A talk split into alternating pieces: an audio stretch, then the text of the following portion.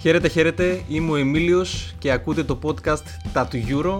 Σήμερα ημέρα Τετάρτη, 16 Ιουνίου και μόλις έχουν ολοκληρωθεί τα πρώτα παιχνίδια των 6 ε, ομίλων του Euro 2020. Νομίζω ότι συγκριτικά με το πρώτο προηγούμενο podcast βρισκόμαστε σε ένα πολύ καλύτερο στάδιο για να συζητήσουμε πλέον πράγματα που έχουν γίνει στη διοργάνωση.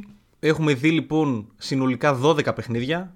Έχουμε δει όλες τις ομάδες από μία φορά. Σε γενικές γραμμές θα έλεγα ότι έχουμε δει ωραία πράγματα σίγουρα συγκριτικά με τα αναμενόμενα. Αλλά έχουμε δει και άσχημα και νομίζω ότι όλοι γνωρίζετε για ποιο πράγμα μιλάω. Πρωτού ξεκινήσουμε όμως και τα πάρουμε όλα με τη σειρά, γιατί από εδώ και στο εξής σε αυτό το podcast θα τα παίρνουμε όλα με τη σειρά, τη χρονολογική σειρά που έχουν γίνει τα πράγματα. Θα ήθελα να σας ευχαριστήσω πάρα πολύ για την πολύ έντονη και θερμή υποστήριξή σας στο πρώτο podcast που έγινε.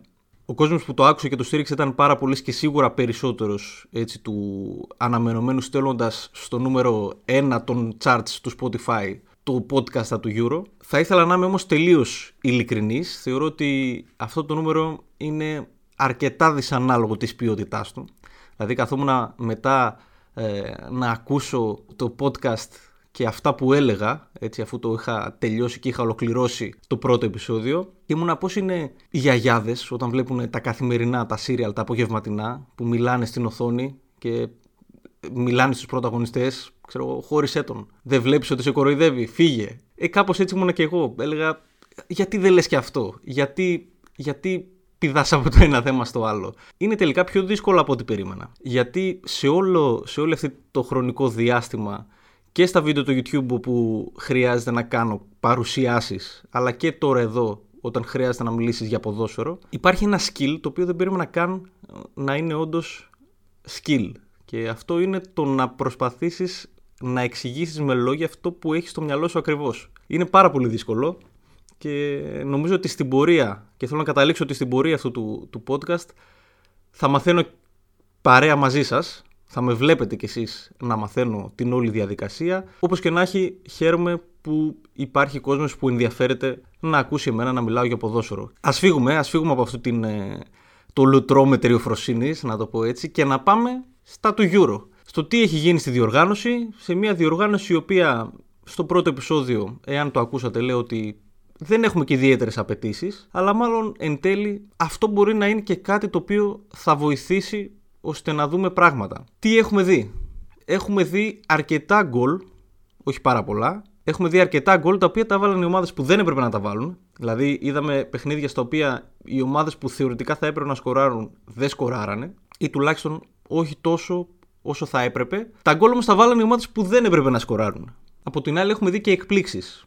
Έχουμε δει, νομίζω, αρκετά αποτελέσματα που κάνανε εντύπωση έτσι, την ε, πρώτη αγωνιστική και αφορούν και τις μεγαλύτερες ομάδες αλλά και ομάδες τις οποίες ενδεχομένως να μην περιμέναμε να πάρουν κάποιο αποτέλεσμα τις πρώτες αγωνιστικές. Αυτό που θα έλεγα σαν μια γενική ιδέα είναι ότι θεωρώ ότι θα δούμε μια φάση ομίλων η οποία πραγματικά θα δούμε λίγες ομάδες να φτάνουν στους 9 βαθμούς υπάρχουν ή μάλλον θα δούμε πολύ κόντρα για τις ομάδες που θα διεκδικούν σίγουρα τις θέσεις 2 έως 4.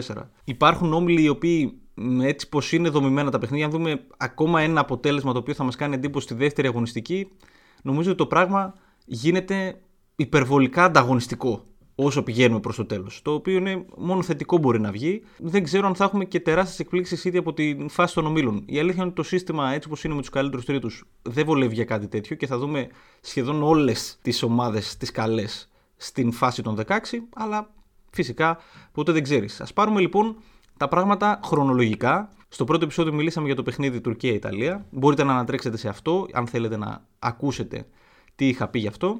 Και έχουμε το δεύτερο μάτσο του πρώτου μήλου, το οποίο είναι το Ουαλή Ελβετία. Ένα από τα λίγα παιχνίδια που δεν παρακολούθησα σε αυτή την ε, εβδομάδα. Οπότε θα ήθελα να προσπεράσω γρήγορα και να μην ε, μιλήσουμε τόσο πολύ για αυτό το παιχνίδι. Σε ένα παιχνίδι στο οποίο οι αριθμοί και θα ανατρέχω πολύ στους αριθμούς σε αυτό το podcast και κάτι που είναι καλό σε αυτές τις διοργανώσεις είναι ότι η πληροφορία, και αναφέρομαι στις διοργανώσεις του Euro και του Mundial, η πληροφορία των αριθμών είναι πολύ πιο ελεύθερη από ότι είναι κατά τη διάρκεια μιας ποδοσφαιρικής σεζόν στα πρώτα αθλήματα τα εγχώρια αλλά και στο Champions League. Συγκεκριμένα το Twitter είναι ένας πολύ καλός φίλος σας αν θέλετε έτσι να, να μαθαίνετε στατιστικά περί της διοργάνωσης. Όπως και να έχει, το Ουαλία Ελβετία ε, ήταν ένα παιχνίδι στο οποίο θα έπρεπε να κερδίσει η Ελβετία. Ήταν ένα παιχνίδι στο οποίο ξεχώρισε ο Μπρίλ Εμπολό. Αυτό που κόστησε εν τέλει στους Ελβετούς ήταν ο Σεφέροβιτς, ο οποίος γενικότερα με την εθνική του ομάδα στις μεγάλες διοργανώσεις δεν σκοράρει τόσο όσο πρέπει.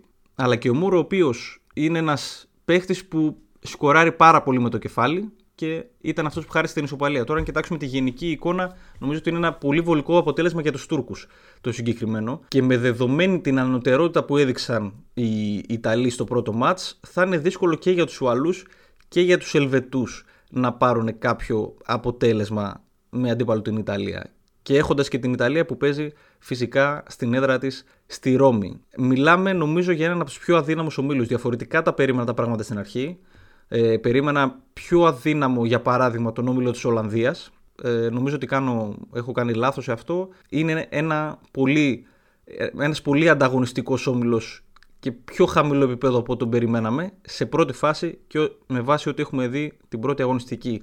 Οι επόμενες αγωνιστικές έχουν πολύ ενδιαφέρον. Μένει να δούμε πώς θα εξελιχθούν τα πράγματα. Προσπερνάμε αυτό το παιχνίδι, προσπερνάμε τον πρώτο όμιλο και πάμε στο δεύτερο, εκεί όπου νομίζω ότι η συζήτηση που μπορεί να γίνει είναι πολύ μεγάλη. Έχουμε το Δανία-Φιλανδία. Δεν νομίζω ότι είναι ένα παιχνίδι στο οποίο χρήζει έτσι, ποδοσφαιρικής συζήτησης. Ήταν σοκαριστικό αυτό που είδαμε, πραγματικά, με τον Έριξεν. Νομίζω ότι έριξε τη διάθεση ολονών όσων έβλεπαν το παιχνίδι. Τύχαινε να το βλέπω ζωντανά και απλά είδα τον Έριξεν να καταραίει. Δεν σας κρύβω ότι εκείνη τη στιγμή από το μυαλό μου πέρασαν, πέρασε το χειρότερο σενάριο. Γιατί οι εικόνες γι' αυτό ήταν και δεν καταλαβαίνω και τα σχόλια που υπάρχουν περί σφαλμάτων τόσο μεγάλων στην περιγραφή. Δηλαδή και οι άνθρωποι που περιέγραφαν το παιχνίδι δεν νομίζω ότι σίγουρα περίμεναν μια τέτοια εξέλιξη, αλλά δεν νομίζω ότι τη χειρίστηκαν ιδιαίτερα λάθος. Αντιθέτως, λάθος τη χειρίστηκαν τα κανάλια και η τηλεοπτική μετάδοση, της, η, η εκεί τηλεοπτική μετάδοση που έδειξε τις εικόνες αρκετά έντονα και για αρκετή ώρα μέχρι να συνειδητοποιήσουμε όλοι και όλας τι έγινε. Επίσης, θεωρώ ότι είναι και κακή και αναπαραγωγή αυτών των εικόνων μετά. Δηλαδή, δεν νομίζω ότι κάνει καλό το να παίζουμε συνεχώς την ίδια φάση. Ευτυχώς, τέλος καλό, όλα καλά. Αλλά η αλήθεια είναι ότι πρόκειται για ένα περιστατικό το οποίο πραγματικά μας βάζει σε δεύτερη σκέψη και αν ένας ποδοσφαιριστής ο οποίος έχει αυτή την υποστήριξη σε αυτό το επίπεδο και υπάρχουν τόσοι γιατροί από πάνω του, όχι μόνο μέσα στο μάτς αλλά και εκτός αγώνα και στην καθημερινότητά του και βλέπουμε αυτό το σενάριο, φανταστείτε ποδοσφαιριστές ερασιτέχνες και μιας και ασχολούμαι και εγώ με το ερασιτεχνικό ποδόσφαιρο, ποδοσφαιριστές ερασιτέχνες που ο γιατρός που υπάρχει στο γήπεδο ζήτημα να έχει ένα μπουκάλι νερό μαζί του για να ρίχνει νερό σε μια ανοιχτή πληγή.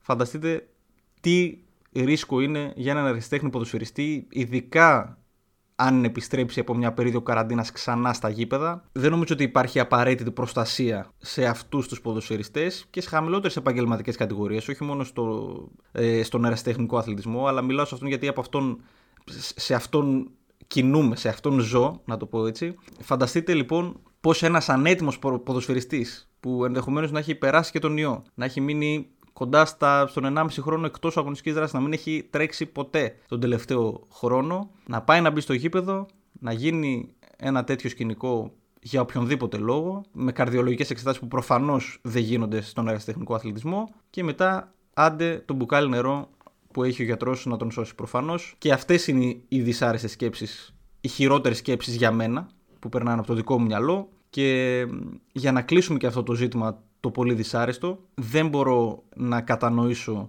το σχόλιο περί ποδοσφαιριστές είναι, τόσα χρήματα βγάζουν. Okay, πήγε να πεθάνει. Εννοώ ότι δεν ήταν κάτι απλό αυτό που, που είδαμε. Δεν, είναι, δεν έχει να κάνει με τα χρήματα. Οι άνθρωποι παίζουν 60 και 65 παιχνίδια.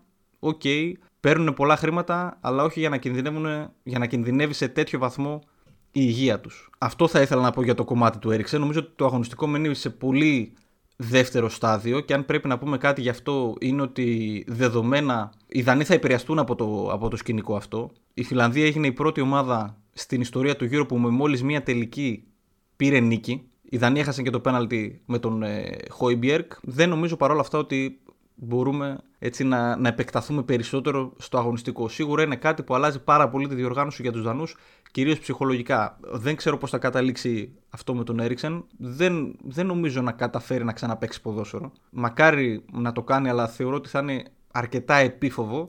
Μπαίνει λίγο φωτιά στον όμιλο, είναι αλήθεια, με την ε, Φιλανδία να παίρνει την νίκη. Αλλά φανταστείτε και τη δικιά τους ψυχολογία μπαίνοντας σε αυτό το παιχνίδι. Έτσι. Δηλαδή, παίζουν το πρώτο γύρο της ζωής τους, βάζουν το πρώτο γκολ στην ιστορία τους σε μια μεγάλη διοργάνωση και δεν μπορούν να το πανηγυρίσουν. Και δικαιολογημένα προφανώς δεν το πανηγύρισαν και πολύ καλά έκαναν. Στο άλλο παιχνίδι του ομίλου, στο Βέλγιο-Ρωσία, είδαμε ένα Βέλγιο όπως συνηθίζουμε να το βλέπουμε στις πρώτες του εμφανίσεις στις μεγάλες διοργανώσεις. Και είναι μια ομάδα η οποία τα πρώτα της παιχνίδια, ειδικά με αυτή τη γενιά, τα τελευταία 6-7 χρόνια, τα πάει πολύ καλά και τη φάση των ομίλων την καθαρίζει. Πιο μετά είναι που βρίσκεις συνήθως τα ζόρια, αλλά είναι η αλήθεια ότι αυτό το Βέλγιο φαντάζει το πιο όριμο από όλα όσα έχουμε δει σε προηγούμενες διοργανώσεις. Και είναι λογικό, είναι παίκτες που είναι σε πραγματικά πολύ καλή ηλικία και από πάρα πάρα πάρα πολύ καλές σεζόν. Για παράδειγμα ο Λουκάκου, ο οποίος από το Μουντιάλ του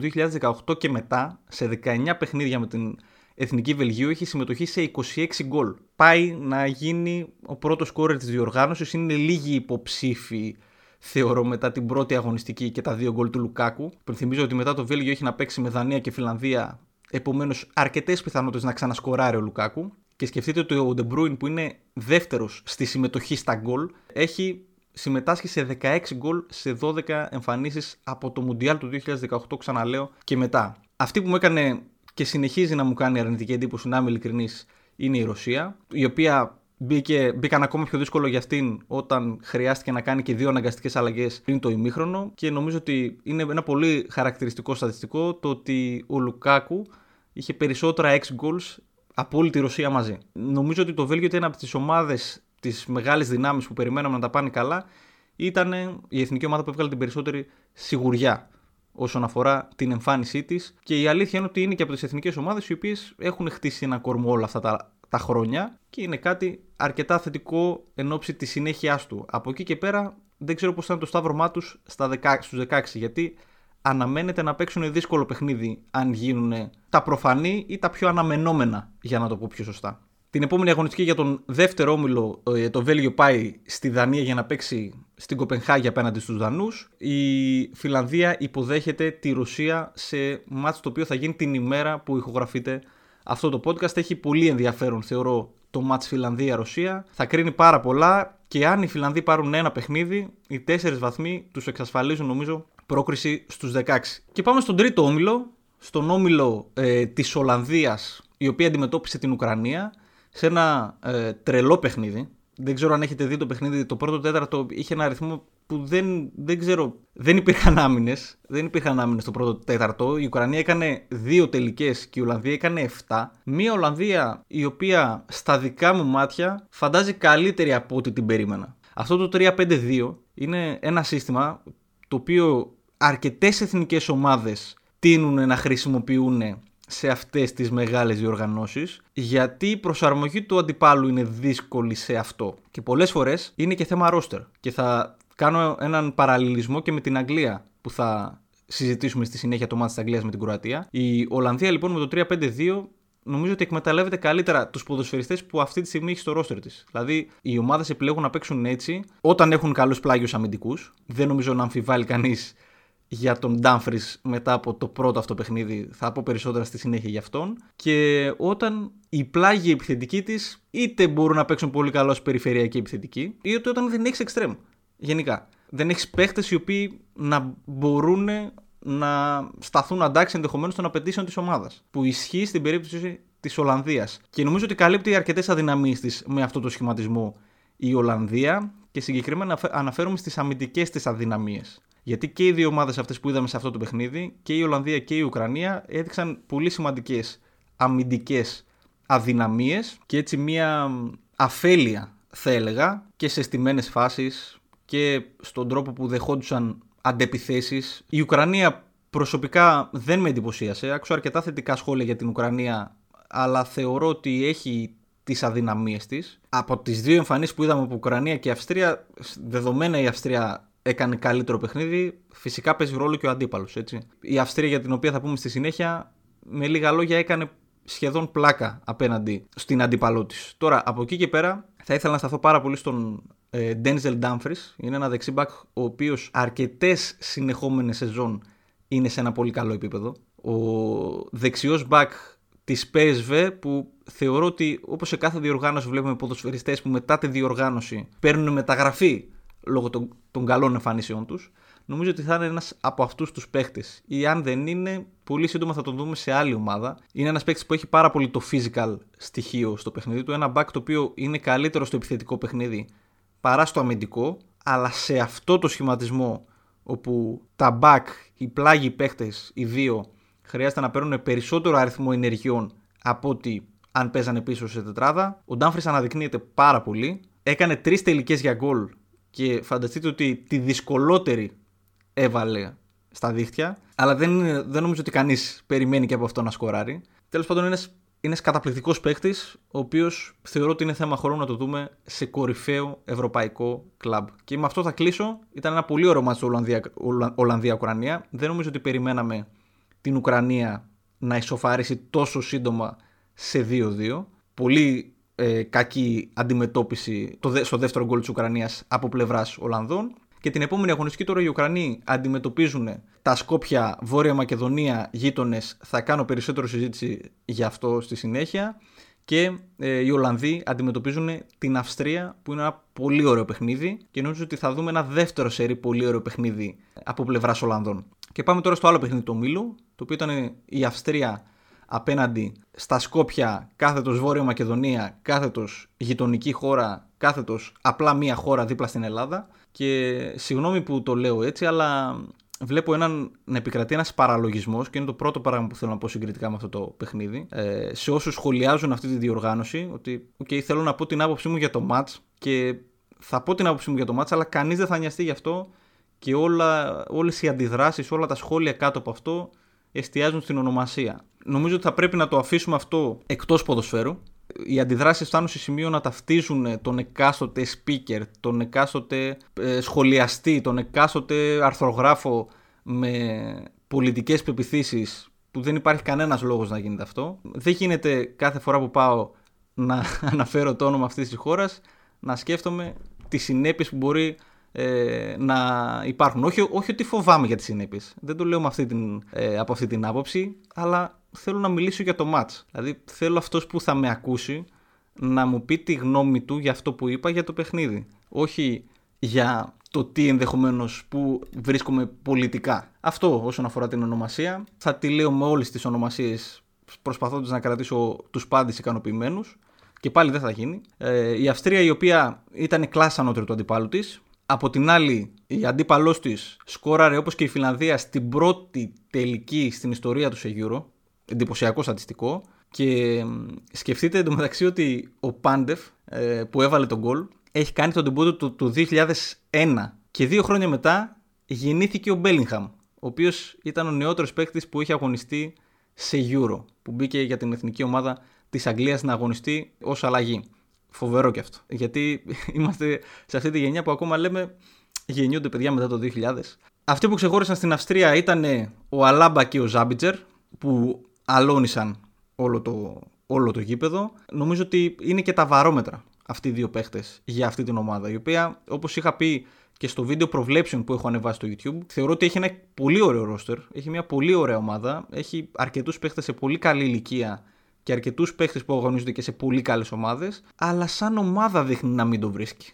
Παρ' όλα αυτά, σε αυτό το match πήρε την νίκη με 3-1, θα έλεγα χωρίς ιδιαίτερο άγχος και πήρε μια πολύ σημαντική νίκη. Χρειάζεται έναν βαθμό ακόμα στην ουσία. Το λέω αυτό γιατί οι τέσσερις βαθμοί σου δίνουν στα χαρτιά θεωρητικά με αυτά που έχουμε δει από την προηγούμενη διοργάνωση, σου δίνουν την πρόκριση στη φάση των 16. Είναι πολύ δύσκολο να βγεις τρίτος με 4 βαθμούς και να μην προκριθείς. Πρέπει να γίνει χαμός σε όλους σε όλους μα όλους τους ομίλους. Είναι πολύ, είναι πολύ δύσκολο, είναι πολύ χαμηλές οι πιθανότητες να γίνει αυτό. Σε αυτό το όμιλο η επόμενη αγωνιστική είναι το Ολλανδία-Αυστρία, όπως είπα, και το Ουκρανία, Σκόπια, Βόρεια Μακεδονία, γειτονική χώρα, απλά μια χώρα δίπλα στην Ελλάδα. Πάμε τώρα στον τέταρτο όμιλο, τον οποίο, παιδιά, θα είμαι ειλικρινής, τον θεωρώ φοβερά ενδιαφέρον όμιλο και στεναχωρήθηκα πάρα πολύ για τα αποτελέσματα της πρώτης αγωνιστικής, συγκεκριμένα για ένα από τα δύο. Η Αγγλία αντιμετώπιζε την Κροατία και είναι ένα μάτσο εδώ το οποίο χωράει πραγματικά πάρα πολύ κουβέντα. Το πρώτο που μας κάνει εντύπωση, νομίζω όλους, είναι ο σχηματισμός της Αγγλίας. Θα περίμενε κανείς μετά από ένα πολύ επιτυχημένο Μουντιάλ το 2018 για την Αγγλία,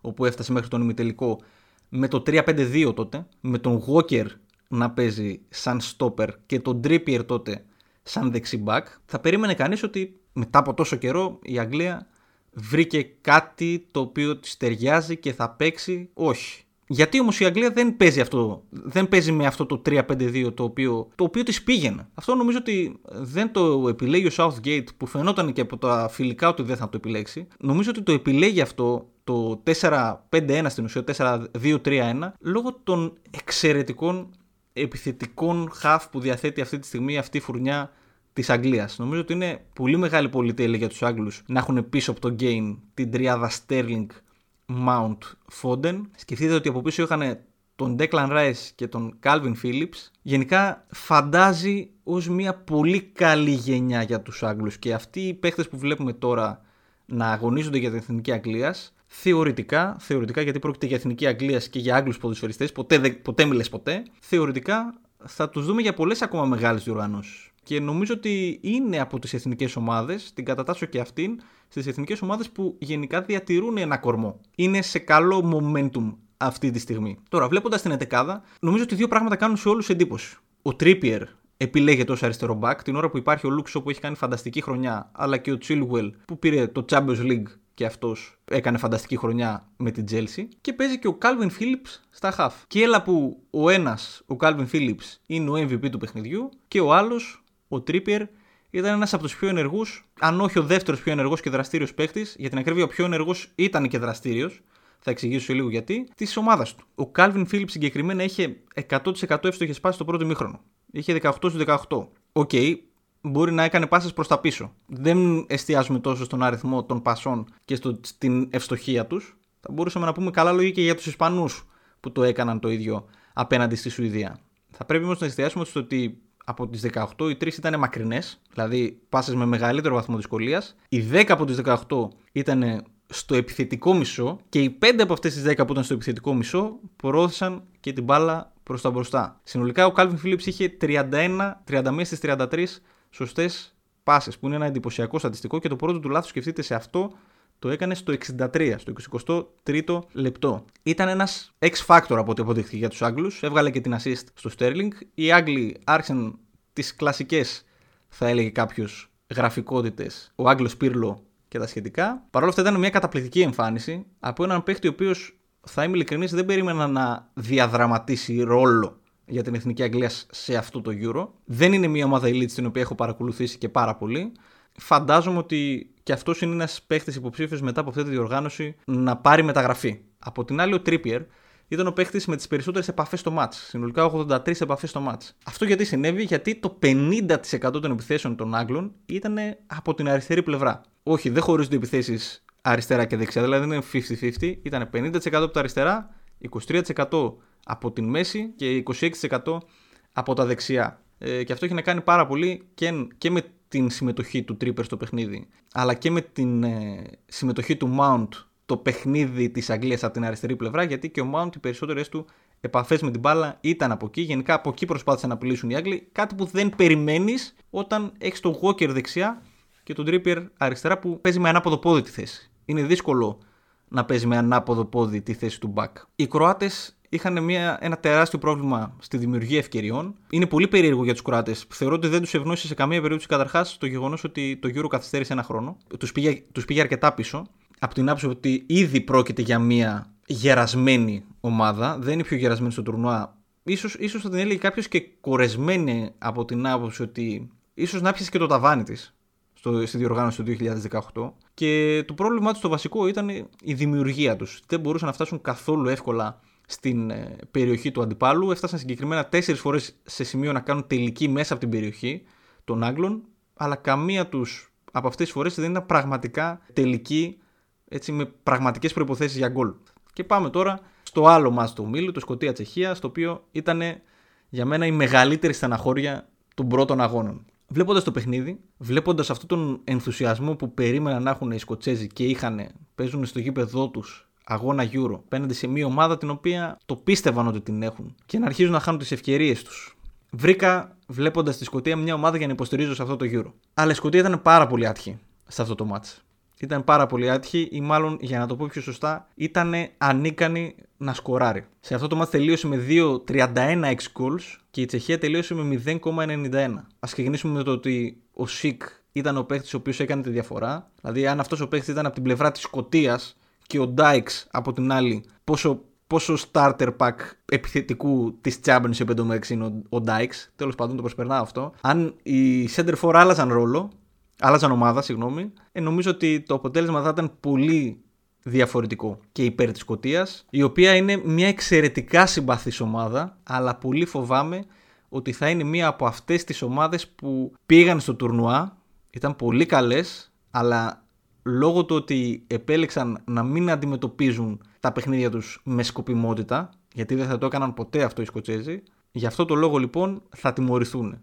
Και όντας άπειροι σε τέτοιες διοργανώσεις, ένα παραπάνω, θα χαρακτήριζα το παιχνίδι αυτό ένα τυπικό βρετανικό κάζο για τους Σκοτσέζους. Είναι ο τέλειος χαρακτηρισμός για αυτό το παιχνίδι, το οποίο ήταν κατά την άποψή μου το πιο ωραίο παιχνίδι της πρώτης αγωνιστικής των ομίλων. Και δυστυχώς για μένα η ομάδα που είχα επιλέξει να υποστηρίζω, η Σκωτία, δεν τα κατάφερε και το έργο της παρά είναι δύσκολο από εδώ και πέρα. Έρχεται ένα πολύ μεγάλο ματς, το Αγγλία-Σκωτία. Οι Σκωτσέζοι πρέπει να πάρουν τουλάχιστον το βαθμό αν θέλουν να συνεχίσουν να ελπίζουν. Από την άλλη, οι Τσέχοι, okay, μπορεί κάποιος να παραπλανηθεί από το σκορ, θεωρώ. Δεν εντυπωσιάστηκα πάρα πολύ. Ήταν πάρα πολύ αποτελεσματικοί. Είχαν και έξτρα ευκαιρίες πέρα από τα γκολ που βάλανε. Δεν αντιλέγω καθόλου, αλλά θεωρώ ότι θα πρέπει να κριθούν απέναντι σε μια ομάδα η οποία μπορεί να αμυνθεί καλύτερα. Νομίζω ότι η Τσεχία θα εξαρτηθεί πάρα πολύ από τις διαθέσεις γενικά των, ε, των επιθετικών της Κυρίως του Σικ, ο οποίος έκανε μια φανταστική εμφάνιση. Το δεύτερο γκολ που έχει βάλει είναι ασύλληπτο και επιβεβαιώνει αυτό που λέω ότι πρόκειται για ένα τυπικό βρετανικό κάσο. Δηλαδή, okay, είμαστε καλοί, είμαστε στην έδρα μας, παίζουμε την Τσεχία. Πώς θα φάμε γκολ, δεν, δεν γίνεται. Παίζουμε καλά, θα το, θα το βάλουμε. Δηλαδή, χάνουμε ένα 0 και έχουμε ακόμα ευκαιρίες. Θα το γυρίσουμε. Απλά δεν μας κάθισε. Και σκάει ένα γκολ από το κέντρο. και εκεί τελειώνει το έργο όλο. Γιατί η αλήθεια είναι στο 0-2 τελείωσε το έργο για τους Σκωτσέζους. Ελπίζω, πραγματικά ελπίζω με κάποιο τρόπο αυτή η ομάδα να καταφέρει να συνεχίσει τη διοργάνωση. Σκοτία, Αγγλία και η Τσεχία αντιμετωπίζει την Κροατία την επόμενη αγωνιστική.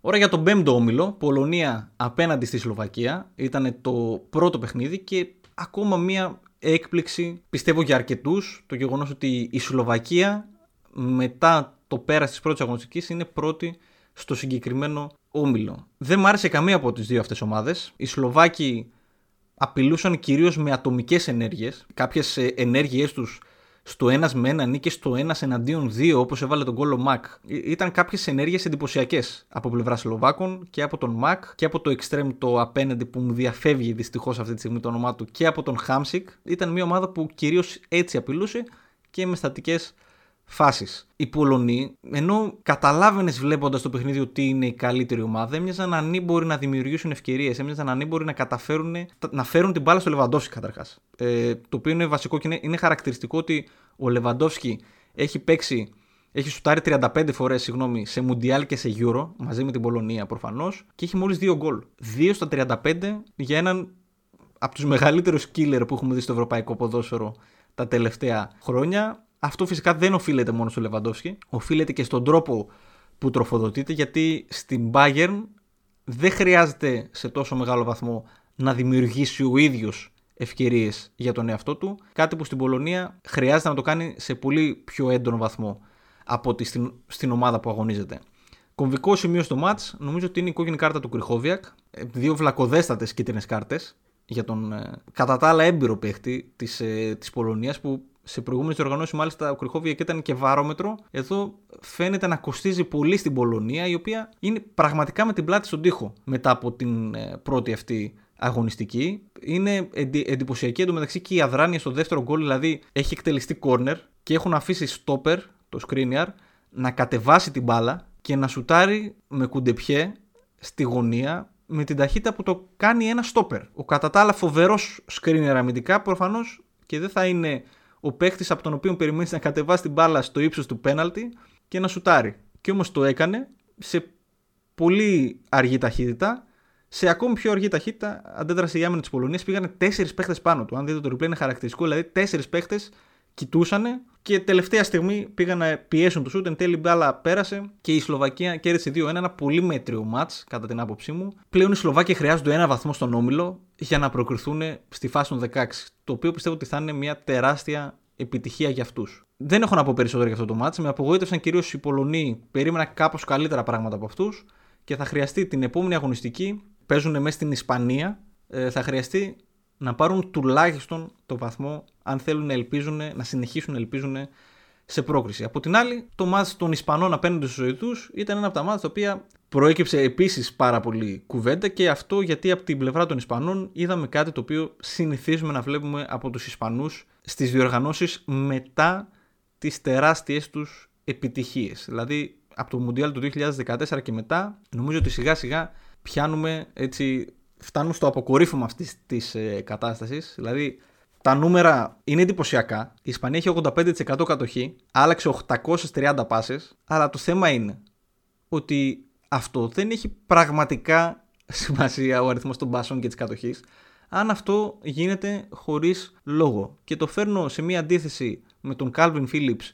που ανέφερα νωρίτερα, ο οποίος ναι, μεν είχε 100% εύστοχες πάσει, αλλά είχε μεγαλύτερη δυσκολία στις πάσει του. Συγκεκριμένα μέχρι το πρώτο ημίχρονο νομίζω είναι ισχύει αυτό το στατιστικό. Ο Πάο Τόρες είχε 63 πάσει για την Ισπανία, ο Ζόρντι Άλμπα είχε 62. Άλλος ένας παίκτης της Ισπανίας μου διαφεύγει το στατιστικό, να είμαι ειλικρινής, είχε 60 και όλη η Σουηδία είχε 58. Όταν αυτές οι πάσει δεν είναι είτε κάθετες είτε προωθούν το παιχνίδι προς τα μπροστά, ο βαθμός δυσκολίας τους προφανώς δεν είναι τόσο μεγάλος. Και εδώ είναι που αξίζουν credits σε παλιότερες ομάδες που προσπαθούσαν να παίξουν τίκη τάκα και το κατάφερναν. Και αναφέρουμε στη χρυσή εκείνη γενιά της Ισπανίας που βασιζόταν πολύ στους παίχτε της Μπαρσελόνα. Αναφέρουμε στην τριετία 9 με 12. Ήταν κουραστικό στο μάτι. Η πλάκα είναι ότι η Σουηδία ήταν αυτή που είχε τις πιο προφανείς ευκαιρίες για γκολ. Σε γενικές γραμμές πρόκειται για ένα μάτι το οποίο δεν θα έπρεπε να λήξει 0-0. σω ήταν ένα από τα μάτια τα οποία θα, θα έπρεπε να είχαν τον υψηλότερο αριθμό τερμάτων. Η Σουηδία έχει χάσει δύο ευκαιρίες, μία με τον Ισακ, τον οποίο τον βλέπω πάρα πολύ να τον ακούμε έντονα τα επόμενα χρόνια, και μία με τον Μπέργκ, φοβερή ευκαιρία χαμένη, ε, θα μπορούσε κάλλιστα να κάνει και την έκπληξη. Και νομίζω ότι η Ισπανία, μία πολύ σημαντική της αδυναμία είναι ότι δεν μπορεί, ακόμα και τις πολύ κακές ποιοτικά ομάδες, δεν μπορεί να τις αντιμετωπίσει και θα γίνω πιο συγκεκριμένος. Εθνική Ελλάδος για παράδειγμα που καταφέρουμε και πήραμε το αποτέλεσμα μέσα στην Ισπανία. Δεν θα έλεγες ότι είμαστε και μια ιδιαίτερη ποιοτική ομάδα. Ξέρουμε όμως να αμυνόμαστε. Αυτό δεν χρειάζεται να είσαι ποιοτικός για να το κάνεις. Ομάδες στο Euro, η Πολωνία και η Σλοβακία, ε, θα παίξουν ένα παιχνίδι σκοπιμότητας απέναντι στην Ισπανία. Είναι δεδομένο. Θα είναι δύσκολο για τους Ισπανούς να το διασπάσουν αυτό. Όχι ότι δεν έφτασαν σε σημεία για να σκοράρουν. Δηλαδή από την άλλη μην εθελοτυφλούμε και απλά βλέπουμε αυτό το κουραστικό αυτό το κουραστικό passing game και δεν βλέπουμε και τις ευκαιρίες για γκολ. Ναι, είχαν ευκαιρίες για γκολ, αλλά θα έπρεπε πρώτον να είχαν περισσότερες και δεύτερον να είχαν δεχτεί λιγότερες. Αυτό καταδεικνύεται και από το γεγονός ότι ο Όλσεν ήταν ο τερματοφύλακας ο οποίος έβγαλε τα περισσότερα μετά τον Βάτσλικ της Τσεχίας. Δηλαδή ήταν η δεύτερη καλύτερη εμφάνιση τερματοφύλακα στην πρώτη αγωνιστική των ομίλων. Κάτι που αποδεικνύει κιόλας ότι όντως είχε ευκαιρίες η Ισπανία, αλλά δεν κατάφερε να σκοράρει. Θεωρώ ότι θα πρέπει να αγωνίζεται ο Χεράρ Μορένο για τους Ισπανούς στην κορυφή. Έχει κάνει μια φανταστική σεζόν και να μην αγωνίζεται ο Μωράτα. Ο οποίος δεν θεωρώ ότι η συνέπεια σκοραρίσματός του είναι αυτή που θα έπρεπε. Και πάμε τώρα στον τελευταίο όμιλο, στον όμιλο Φωτιά. Το Πορτογαλία-Ουγγαρία είναι το δεύτερο μάτς το οποίο δεν έχω παρακολουθήσει. Οι Πορτογάλοι οι οποίοι επικράτησαν με 3-0 και θα έλεγε κανείς ότι ξεμπούκωσαν από το 84 και μετά. Κάτι που θα έπρεπε να κρατήσουμε από αυτό το μάτς είναι το γεμάτο γήπεδο των ε, Ούγγρων. Σοκαριστικό να βλέπεις ένα γεμάτο γήπεδο, πραγματικά. Είναι πολύ σημαντικό για τους Πορτογάλους ότι κατάφεραν και σκόραραν τρεις φορές. Γιατί το λέω αυτό, Γιατί σε περίπτωση που ιτηθούν και από τους Γάλλους και από τους Γερμανούς, δεν μιλάμε για ένα σενάριο τόσο δύσκολο, πρόκειται για δύο πολύ καλές ομάδες. Θα χρειαστεί να πάνε την βαθμολογία των καλύτερων τρίτων με τη διαφορά τερμάτων που θα έχουν. Είναι πολύ σημαντικό που κατάφεραν και σκόραραν, πήραν νίκη με διαφορά τερμάτων 3 γκολ. Πολύ σημαντικό. Από την άλλη, οι Ούγγροι είναι ατυχές για αυτούς ότι από τη στιγμή που δεν κατάφεραν να κρατήσουν το αποτέλεσμα σαν να κατέρευσαν. Δεν νομίζω ότι υπάρχει επιστροφή για αυτούς έτσι, στον, ε, στον Όμιλο. Είναι, είναι πολύ δύσκολα τα πράγματα. Είναι πολύ δύσκολα τα πράγματα για τους Ούγκρου, ακόμα και να μαζέψουν ένα βαθμό. Στα πολύ μεγάλα έτσι, του τουρνουά, το γεγονός ότι ο Κριστιανό Ρονάλντο γίνεται ο πρώτος σκόρερ όλων των εποχών σε Euro, έχει παίξει σε 5 Euro, πέρασε τον Πλατινί σε αυτό το match. Πολύ σημαντικό και νομίζω ότι είναι ένας παίκτης που στα ευρωπαϊκά πρωταθλήματα έχει γράψει τη δική του ιστορία. Ίσως ένας all-time great θα έλεγα τον Euro γενικότερα. Και Πάμε στο άλλο μάτς, το τελευταίο μάτς, το οποίο είναι το Γαλλία-Γερμανία, το οποίο ήταν το μεγαλύτερο ντέρμπι, δίχως αμφιβολία, της πρώτης αγωνιστικής, όπως και την δεύτερη αγωνιστική θα είναι το Πορτογαλία-Γερμανία. Αυτός ο όμιλος θα μας χαρίζει κάθε αγωνιστική και από μία ματσάρα. Η Γάλλοι είναι η καλύτερη ομάδα στη διοργάνωση και το απέδειξαν από την πρώτη αγωνιστική. Όπως έχουν κάνει και, το, και στο Μουντιάλ του 2018, δίνουν την μπάλα στον αντίπαλο. Το έκαναν και στον τελικό του Μουντιάλ με την Κροατία. Το έκαναν και στον, τελικό, και στον ημιτελικό με το Βέλγιο. Το κάνανε και τώρα με τους Γερμανούς μέσα στην έδρα των Γερμανών. Γιατί στο ανοιχτό γήπεδο νομίζω ότι, νομίζω ότι είναι τρομακτική και είναι πολύ πιο απειλητική τη στιγμή που έχουν και έναν φορ σαν τον Μπενζεμά, ο οποίος σκοράρει με μεγαλύτερη ευκολία από ότι ο Ζηρού. Δεν θεωρώ ότι είναι καταστροφικό να μένανε και με τον Ζηρού, να πω την αλήθεια, αλλά είναι η εθνική ομάδα η οποία έχει διατηρήσει, παιδιά, τον κορμό της καλύτερα από οποιαδήποτε άλλη. Είναι η εθνική ομάδα η οποία βρίσκεται στο καλύτερο momentum συγκριτικά με οποιαδήποτε άλλη. Κοιτάει ο Ντεσάμ στον πάγκο, αν τα πράγματα δεν του πάνε καλά, και βλέπει τον Ντεμπελέ, τον Τολισό, τον Ζηρού, τον Κομάν, τον Μπενγεντέρ. Αν θέλει να κρατήσει αποτέλεσμα, έχει να βάλει το Λεγκλέ, έχει να, να βάλει τον Ντίν, είναι ασύλληπτες οι λύσεις που έχει για επίπεδο εθνικών ομάδων. Θα περάσει τον όμιλο και πραγματικά θα πρέπει είτε να σταθεί πολύ άτυχη, δεν, δεν, δεν ξέρω, είτε να είναι σε πολύ κακή μέρα. Δεν ξέρω, είναι πολύ δύσκολο μέχρι και μία φάση του τουρνουά η Γαλλία να μην καταφέρει να φτάσει. Πραγματικά πολύ δύσκολο. Είναι πολύ καλή ομάδα. Ένας παίκτης που αξίζει credits από πλευράς των Γάλλων νομίζω ότι είναι αναφίβολο από Κμπά. Το γκολ το πρώτο φέρει τεράστια ευθύνη που μπήκε. Καταπληκτική πάσα εκεί στον Ερνάντες, νομίζω με το εξωτερικό.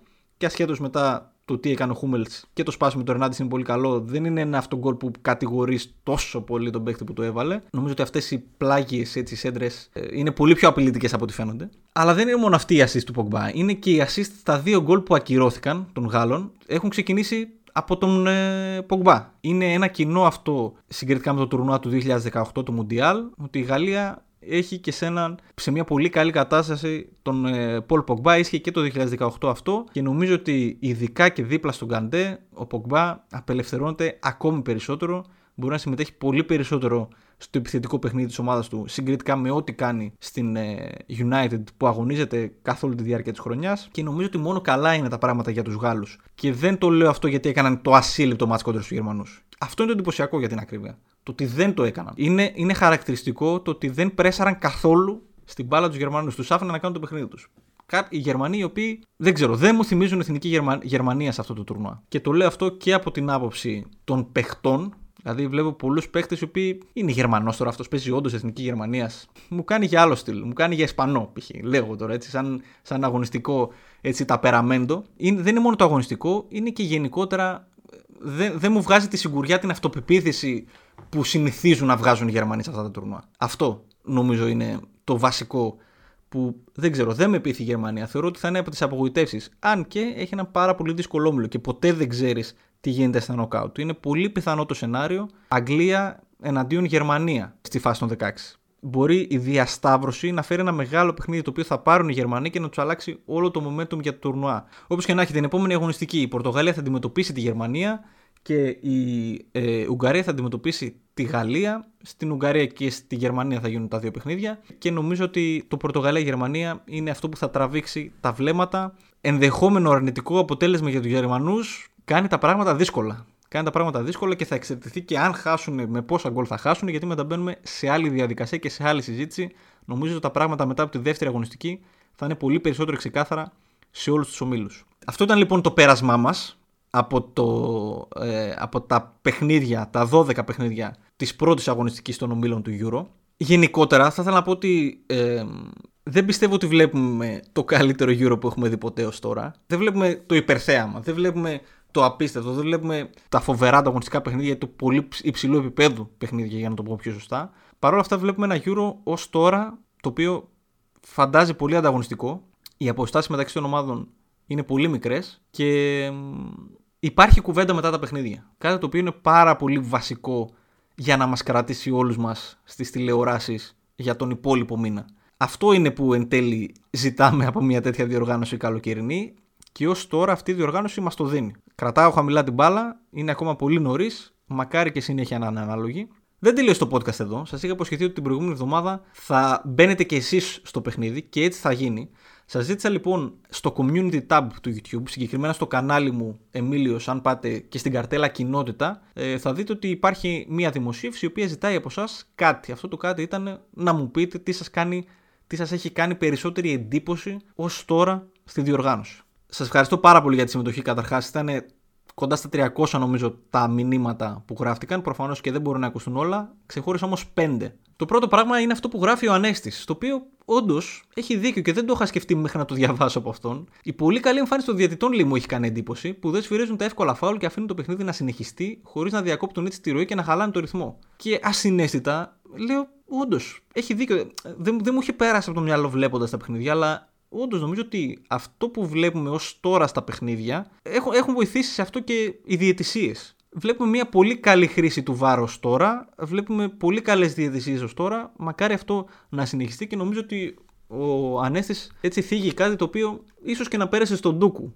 την, την πρώτη αγωνιστική των ομίλων. Το δεύτερο σχόλιο έτσι που έχω ξεχωρίσει είναι από τη Δέσποινα η οποία εδώ έχει γράψει ένα σεντονάκι πραγματικά και θίγει τις πολύ καλές εμφανίσεις των τερματοφυλάκων. Η ευχάριστη έκπληξη του τουρνουά λέει είναι οι τερματοφύλακες, μεταξύ άλλων στο Σεντόνι, είναι οι τερματοφύλακες που έχουν δείξει μια πολύ καλή εικόνα ως τώρα με τις αλλεπάλληλες αποκρούσεις τους. Συγκεκριμένα ο Αλό Ward αλλά και ο Τσέχος Βάτσλικ πήραν στην κυριολεξία την ομάδα στους ώμους τους και την κουβάλισαν με τις πολλές και εντυπωσιακές αποκρούσεις τους. Δεν ξέρω αν έχει γίνει και πριν το μάτι της Ισπανίας αυτό το, το post, γιατί μετά προέκυψε και η εμφάνιση του, του Όλσεν. Το οποίο είναι, είναι όντως γεγονός. Είδαμε πολύ καλές εμφανίσεις από τερματοφύλακες. Είδαμε και τον, ε, τον φιλαδό το Χραντέτσκι να πιάνει και πέναλτι. Και αυτό είναι όντως ένα γεγονός το οποίο μπορεί και να πέρασε στον Ντούκου την πρώτη αγωνιστική.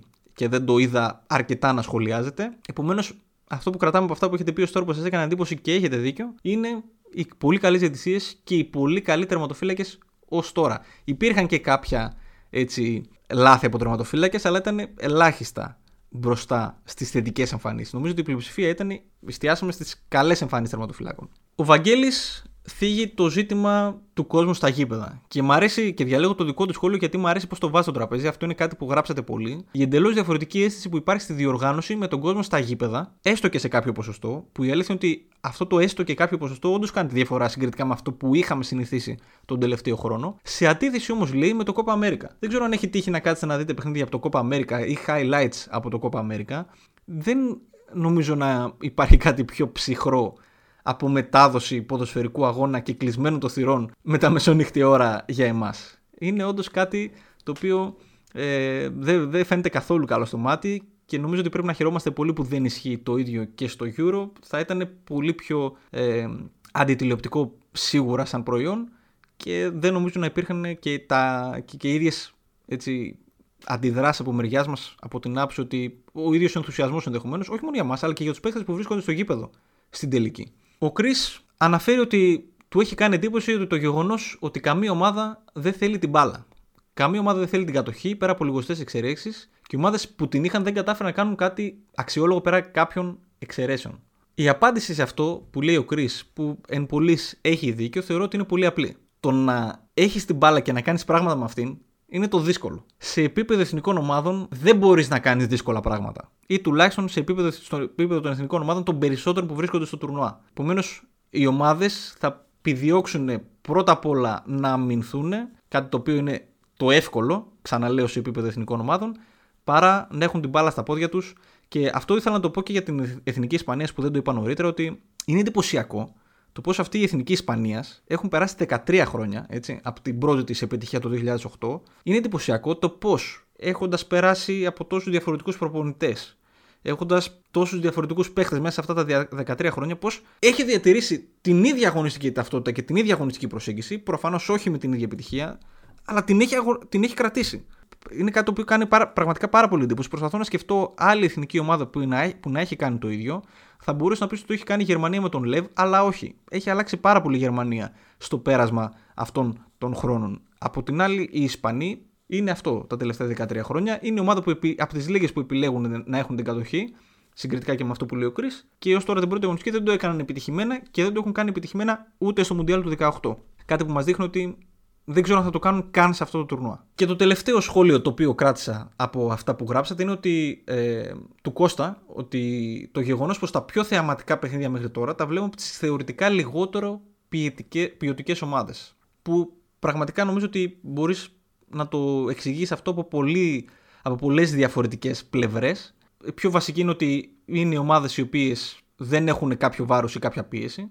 Από την άλλη, εγώ προσωπικά θεωρώ ότι οφείλεται και στα μάτς που είδαμε την πρώτη αγωνιστική. Α πούμε, το Σκοτία-Τσεχία, νομίζω ότι είναι και, δύο, και οι δύο ομάδες οι οποίες λένε ότι, OK, πρέπει να το πάρουμε αυτό το μάτς. Άρα χρειάζεται να επιτεθούμε, άρα χρειάζεται να είμαστε λίγο πιο. να μην παίξουμε με σκοπιμότητα, να είμαστε πιο ανοιχτοί. Υπήρχαν αρκετά τέτοια μάτς στην πρώτη αγωνιστική που και οι δύο ομάδες χρειάζονται το αποτέλεσμα και οι δύο ομάδες αισθάνονται ότι μπορούν να το πάρουν. Θεωρώ ότι και σε αυτό οφείλεται το γεγονός ότι βλέπουμε θεαματικά παιχνίδια.